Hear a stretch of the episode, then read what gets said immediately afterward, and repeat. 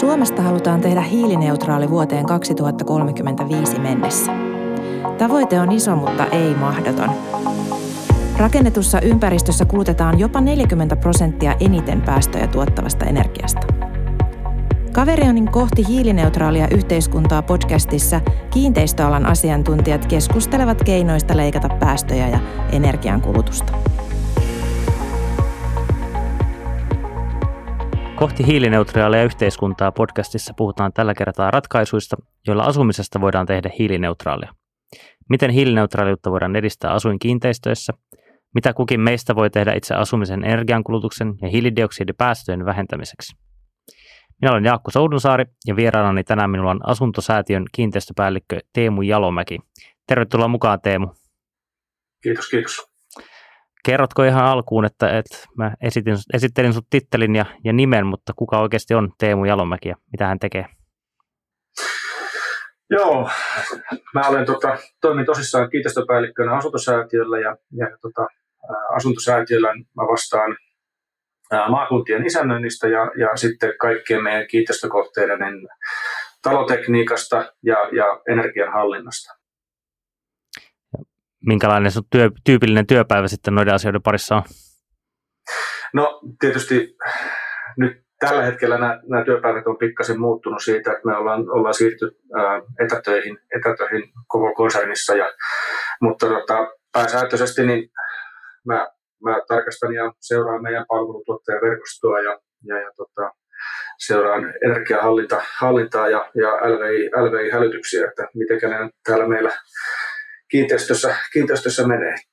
Se, miten mä oon ymmärtänyt tämän oman duunini tai työni Asuntosäätiöllä, niin kaikki se, minkä mä teen niin kuin energiansäästön kautta tai hiilidioksidipäästöjen vähentämisen eteen, niin se palaa niin kuin meidän asukkaille suoraan sinne niin kuin omaan taskuun, että jos me saa niin kuin jollain järkevällä tavalla säästettyä kustannuksia palvelutuottajaketjussa tai saan tehtyä jotain fiksuja älykkäitä ratkaisuja niihin kiinteistöihin, jotka säästää sitten sen kiinteistön energialaskussa, niin se on sille jokaiselle meidän asukkaalle niin rahaa sinne taskuun, eli säästöä sitten. Työskentelet Asuntosäätiölle. Ymmärtääkseni Asuntosäätiö on aika valtavan mittaluokan toimija. Kerrotko vähän Asuntosäätiöstä? Joo, Asuntosäätiö omistaa ja rakennuttaa kiinteistöjä ympäri Suomea ja ollaan tällä hetkellä Suomen 4. suurin asuinkiinteistöomistaja ja meillä on noin 17 000 asuntoa kaiken kaikkiaan ja toimitaan 31 toimipaikkakunnalla ja asukkaita meillä asuu näissä asunnoissa noin 40 000 asukasta. Ja nämä asunnot on jakautunut sillä tavalla, että noin 16,500 on asumisoikeusasuntoja ja noin 1000 kappaletta on sitten vuokrakohteita tai asuntoja. Ja minkälainen arvopohja Asuntosäätiöllä on?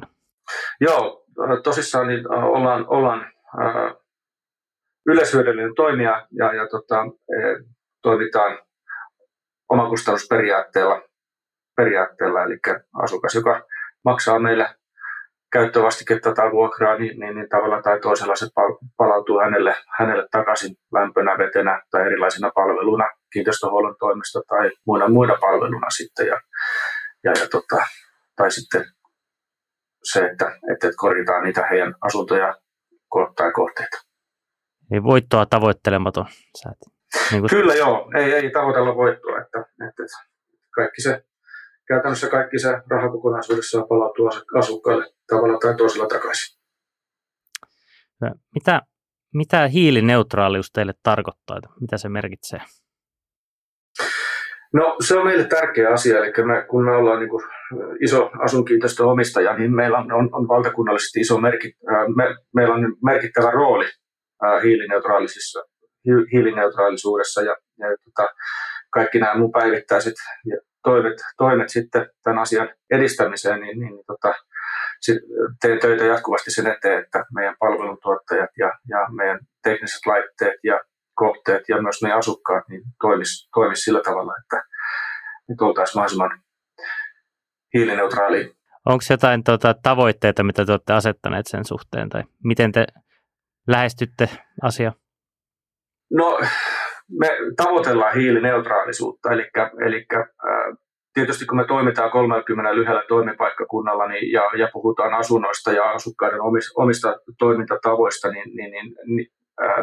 siinä on tiettyjä haasteita, että jos meillä olisi selkeä tehdas, mikä tekisi yksittäisiä kappaleita tai tuotteita, niin siinä tehtaassa sen asian johtaminen olisi paljon helpompaa, mutta kun meillä on niitä muuttuvia tekijöitä niin paljon, niin me pyritään löytämään yhdessä erilaisten palveluntuottajien kanssa erilaisia uusia toimintatapoja, tai sitten kun tulee uutta tekniikkaa, joka mahdollistaa tietynlaisia toimenpiteitä, niin niitä asennellaan sitten meidän kohteisiin ja kiinteistöihin ja seurataan niiden laitteiden toimintaa ja mennään tämmöiseen niin kuin älykkääseen tapaan johtaa ja ohjata kiinteistöjä tämmöisestä perinteisestä analogisesta tai kello-ohjatusta säätämisestä.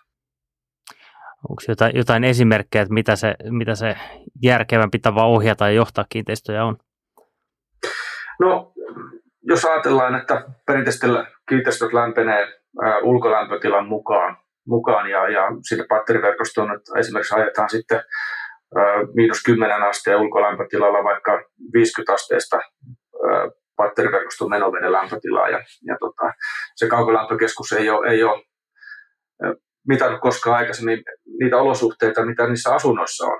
Niin me ollaan lähdetty siitä, että me tutkitaan ensiksi, että minkälaiset olosuhteet siellä asunnossa on ja lämmitetään sitä taloa vaan pelkästään sen tarpeen mukaan, että ei ylilämmitetä sitä taloa ja tätä kautta niin ei hukata sitä energiaa sitten taivaan tuuliin.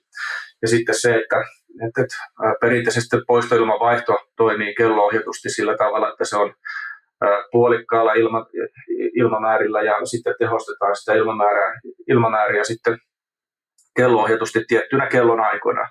Mutta nykyaikainen yhteiskunta toimii vähän eri lailla kuin ennen vanhaa, jolloin ihmiset oli ehkä enemmän kotona silloin, kun tiettyinä aikoina, että syötiin aina samaan aikaan ja käytiin suihkussa käytännössä niin kuin aina tiettynä kellon aikana, niin nyt meillä ohjaa sitä ilmanvaihtoa näissä tietyissä kohteissa jo se data, mitä sieltä kiinteistöstä saadaan ja tehostetaan aina tarpeen mukaan ja se ilmanvaihto voi toimia siellä päivittäin aina eri lailla. Se elää samalla tavalla kuin ne asukkaat siellä meidän kohteessa.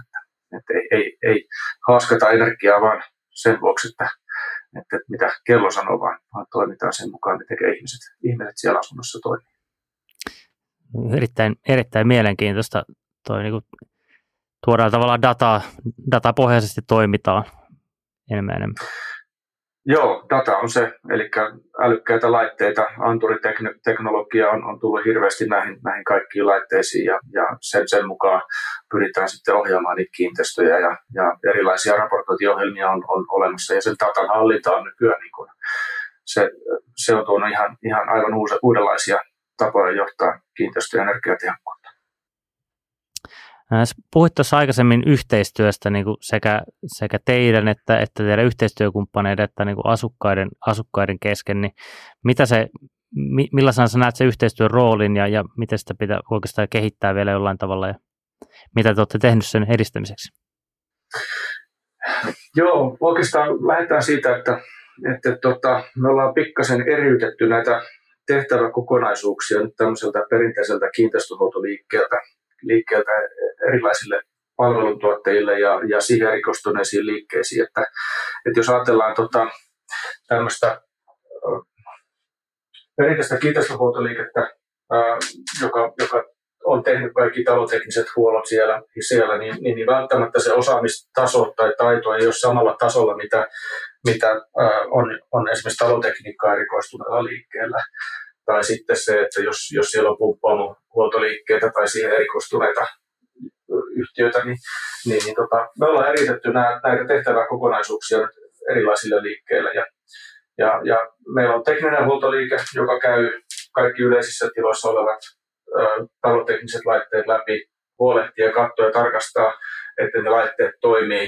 Se tekee meillä niistä sitten PTS-tyyppisiä toimenpiteitä ja analyysiä siitä, että miten kiinteistöt keskenään on erilaisia tai minkä takia tämä kiinteistö ei toimi samalla tavalla kuin tuo toinen kiinteistö, vaikka ne on käytännössä samannäköisiä ja samankokoisia ja saattaa olla, että ne on samaan aikaan vielä tehty.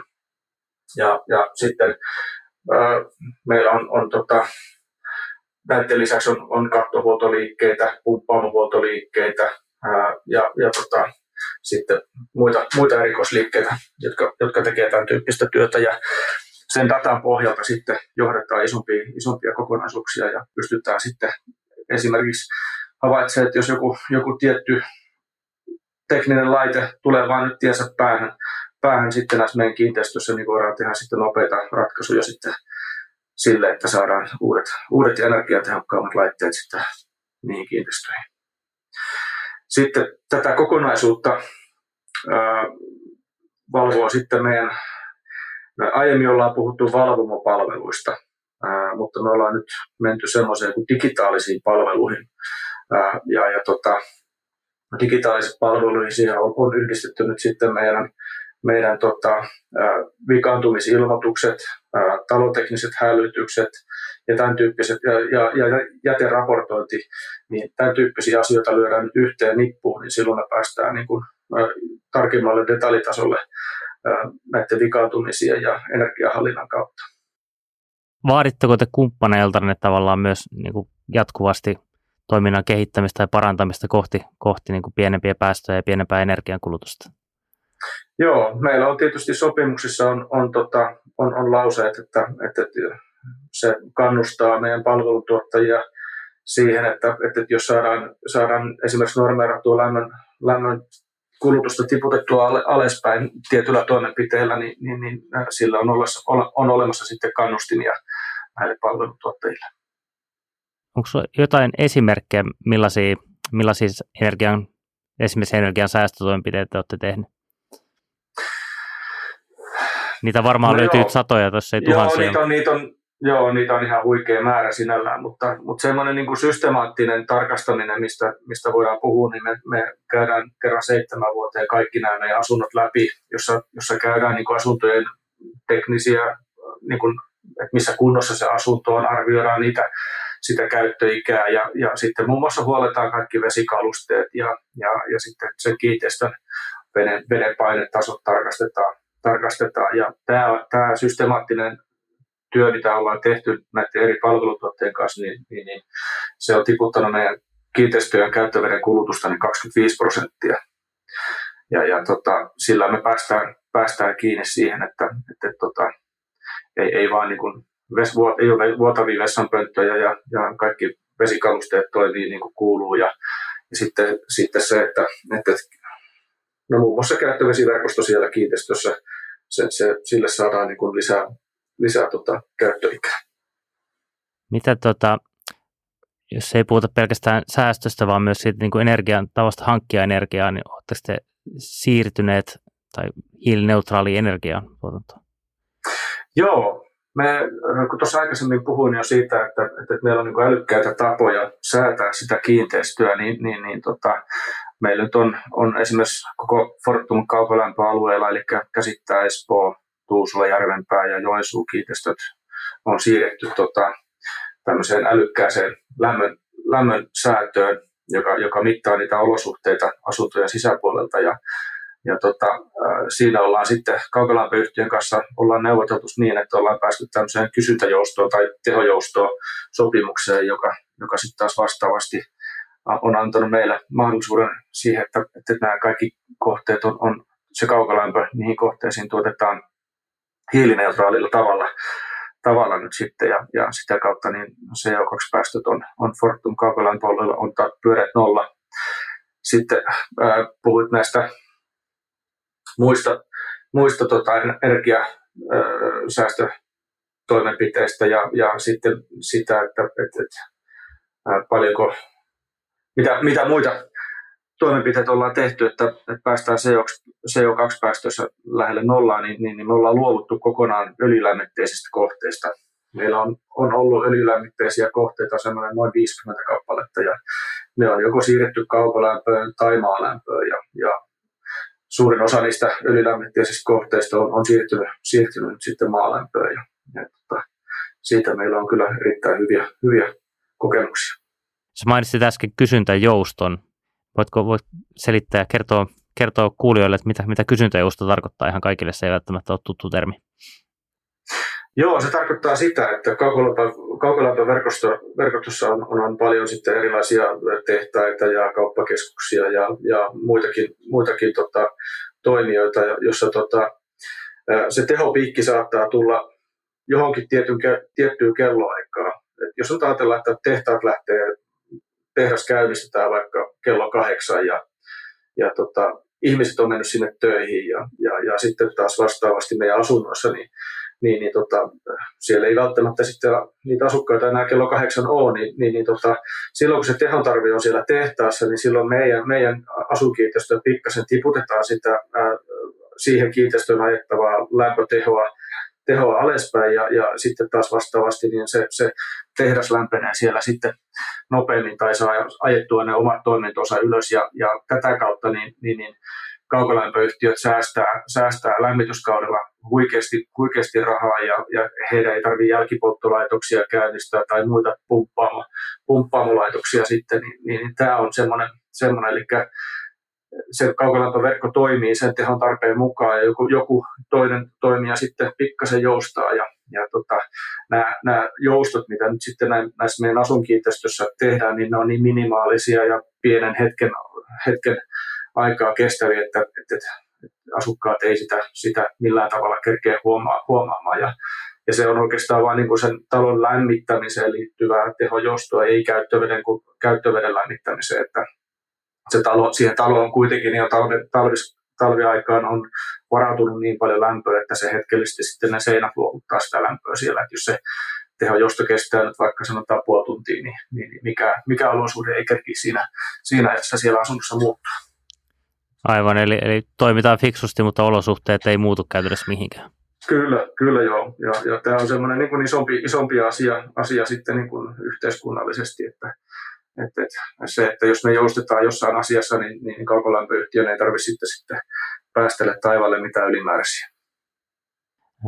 Kun teillä on noin valtava toi 17 000 asunnon portfolio, niin miten sitä pystyy hallitsemaan sitä suunnitelmallisesti sitä työtä kohti hiilineutraaliutta? Millaisia työkaluja siinä on? Meillä on kehittyneet raportointijärjestelmät. Meillä on tosi tarkka tieto siitä, että minkälaisia teknisiä laitteita meillä siellä on kiinteistössä. Meillä on tarkat tiedot siitä, että koska ne on sinne asennettu ja mitä sinne on uusittu. Tämän lisäksi niin meillä on selkeä ja tarkka PTS-suunnitelma näille asioille.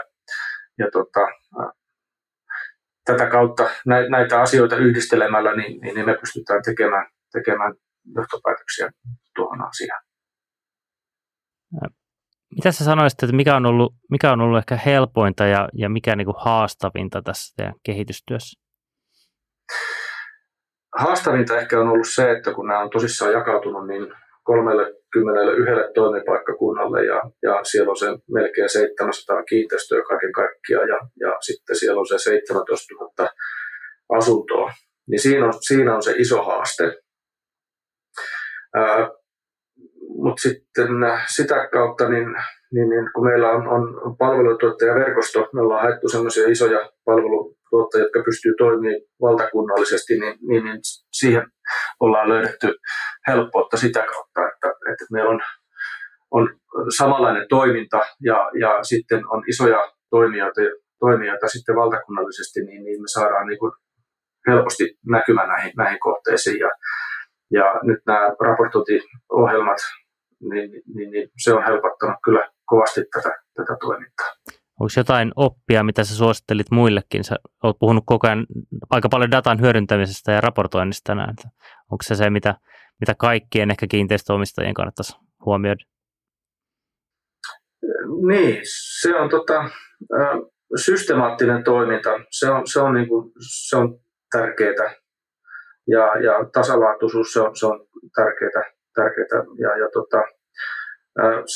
kiinteistöstä saa hirveän määrän erilaista dataa ja siellä on asukkaiden tekemiä vika-ilmoituksia, siellä on energiahallintaa ja laitteiden teknistä käyttöikää ja tämän tyyppisiä asioita. Niin, sanotaan, että vaikka 5 vuotta sitten niin ei ollut tämmöisen näiden asioiden niin kuin analysointi, ei oikeastaan ollut kovinkaan helppoa vielä mutta nykyään se on aika helppoa. No tietenkin kun puhutaan sit kiinteistöjen päästön vähentämisestä kohti nollaa, niin kiinteistönomistaja voi tehdä tiettyjä toimenpiteitä, mutta kiinteistön käyttäjiltä ja teidän tapauksessa asukkailtakin tietenkin vaaditaan yhteispeliä siinä, niin miten te neuvotte tai opastatte tai ohjaatte teidän asukkaita siinä, että hekin toimisivat mahdollisimman ympäristöystävällisesti niin sanotusti?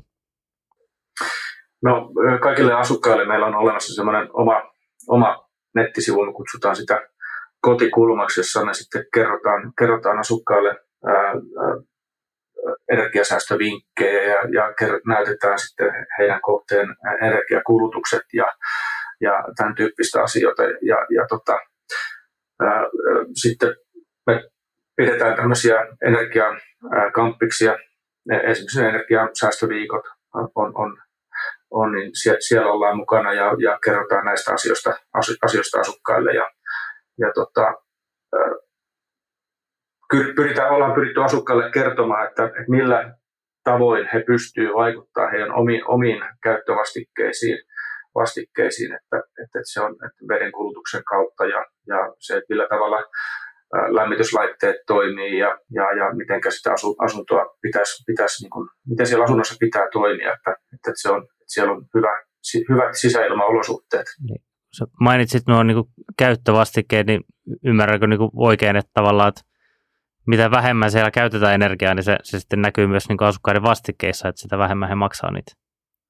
Joo, kyllä. Joo, eli kun asukas maksaa meille sitä vastiketta, niin, se on omilla käyttäytymisellään esimerkiksi muun muassa se, että millä tavalla tuottaa asunnossa jätettä, se vaikuttaa jätekustannuksiin, millä tavalla kuluttaa vettä, se vaikuttaa ihan suoraan lämmityskuluihin ja vesimaksuihin ja tämän tyyppisiin asioihin, että sillä on iso merkitys. Ja asukkaat itse voivat vaikuttaa omiin kustannuksiin, mikä on Kyllä, joo. Onko jotain, mitä sä suosittelit, mitä jokaisen meistä kannattaisi omassa asumisessamme huomioida, jos haluamme mahdollisimman hiilineutraalisti toimia? Joo, se lämpimä käyttöveden kulutus ja sitten tietysti se, että talvisaikaa, niin, meillä ei käytännössä enää pitäisi tarvita enää tuulettaa millään tavalla, kun meillä ilmanvaihto toimii kunnolla, mutta lämpimän käyttöveden kulutukseen niin se on sellainen asia, mihinkä jokainen voi vaikuttaa, että me voi miettiä sitä, että kuinka pitkiä suihkutteluja siellä sitten ottaa. Joo, suihkuaikoja lyhyemmäksi. Se on helppo tapa. Että jos sitä pesee tukaan, niin voi pistää sen suihku siksi aikaa kiinni ja jatkaa sitten, kun se tukka on saippuitu. Jeps. No mitä tulevaisuudessa, mitä asioita te tuutte tekemään? Onko jotain, mitkä asiat tulevat sun näkökulmasta muuttumaan jatkossa? No meillä on tietysti suurin osa kiinteistöistä on valmistunut niin 90-luvulla ja ne kohta alkaa olemaan, tai suurin osa niistä alkaa olemaan 30 vuoden iässä ja meillä on haasteena on tietysti se, että niillä asuntojen sisäpuolisilla asioilla ja sille kiinteistötekniikalle pitäisi tehdä. Toki me tehdään niin kuin systemaattisesti niitä korjaavia toimenpiteitä, mutta näitä remontteja asuntojen sisäpuolelle ja muutenkin sitä koko kiinteistön taloteknisiä laitteita ja näitä mietitään nyt sitten ja nyt me ollaan lähdettykin sitten, me kutsutaan niitä viihtyvyysremonteiksi ja meillä on tavoitteena se, että me remontoidaan 50 kohdetta vuositasolla ja se tuottaa meille isoja haasteita nyt sitten tulevaisuudessa siltä osin, että päästään siihen tahtiin ja tämän viihtyvyysremontin yhteydessä niin pyritään uusimaan siellä taloteknisiä laitteita ja muutenkin katsomaan sitä kyseistä kohdetta sillä tavalla, että se toimii energiaviisaasti. Siinä voi olla, että lisätään poistoilmalämpöpumppuja, aurinkosähköpaneeleita, pihavalaistukset tulee älykkäiksi, ja levivalaistukset tulee sinne. Tämän tyyppisiä asioita, sähköauton latausvalmiudet otetaan näissä asioissa huomioon ja koitetaan niitä sitten sinne tarpeen mukaan aina lisäilemään. Eli paljon on tapahtumassa. Joo, kyllä. No, lopuksi yleisiä kysymyksiä, mitä on kysynyt kaikilta vierailta. Että ensimmäisenä niistä, että kenet sä haluaisit ravistella tai herätellä toimimaan hiilineutraaliuden puolesta? No, tämä on semmoinen, että jokaisella yksittäisellä henkilöllä on meillä on me pystytään siihen itse vaikuttamaan. Että jos mä nyt haastan jonkun yksittäisen poliittisen päättäjän tai yksittäisen henkilön, niin hän voi laatia lakeja ja sun muita määräyksiä, mutta se, jos meitä ohjataan sääntöjen kautta, niin se ei välttämättä johda isompaa kokonaisuuteen. Että melkein mä haastaisin kaikkia meitä ihmisiä siihen, että meidän pitäisi arjessa miettiä kaikkia niitä omia valintoja että mitä tekee ja minkälaisia tuotteita ostaa, että onko ne kestävällä tavalla valmistettuja ja ihan kaikkia juttuja, että se on että mä haastaisin kaikkia ihmisiä miettimään, että niitä arkisia valintoja. Eli jokainen meistä voi tehdä jotain sen eteen. Kyllä. No sitten viimeinen kysymys, että kuinka todennäköisellä asteikolla 1-5 sä pidät sitä, että Suomi on nykyisen tavoitteensa mukaan 2035 hiilineutraali? 2035 tulee niin nopeasti vastaan, että me ei kyllä vielä siihen tavoitteeseen päästä, että ehkä mä sanoisin, että se on semmoinen 50-60 tai sanotaan, että kolmosen arvosanan annan sille, että kyllä siinä paljon töitä on, mutta se, että tärkeää on se, että me mennään siihen suuntaan ja yritetään kaikki tehdä sen eteen töitä. Paljon töitä, mutta ei täysin mahdoton tavoite. Ei. Kyllä se vaatii meiltä kaikilta yrityksiltä, päättäjiltä, kaikilta vaatii kovia ponnisteluja ja investointeja. Yes. Kiitoksia paljon Asuntosäätiön Teemu Jalomäki. Kiitos. Kohti hiilineutraalia yhteiskuntaa on Kaverionin podcast, jossa puhutaan ilmastonmuutoksen torjunnasta kiinteistöissä. Eli siellä, missä iso osa päästöistä syntyy. Muista tilata podcast omasta podcast-sovelluksestasi, niin saat aina tiedon, kun uusi jakso julkaistaan. Jätä myös arvostelu tai lähetä palautetta ja kysymyksiä, vaikkapa toiveita tulevista vieraista osoitteeseen podcast@kaverion.com.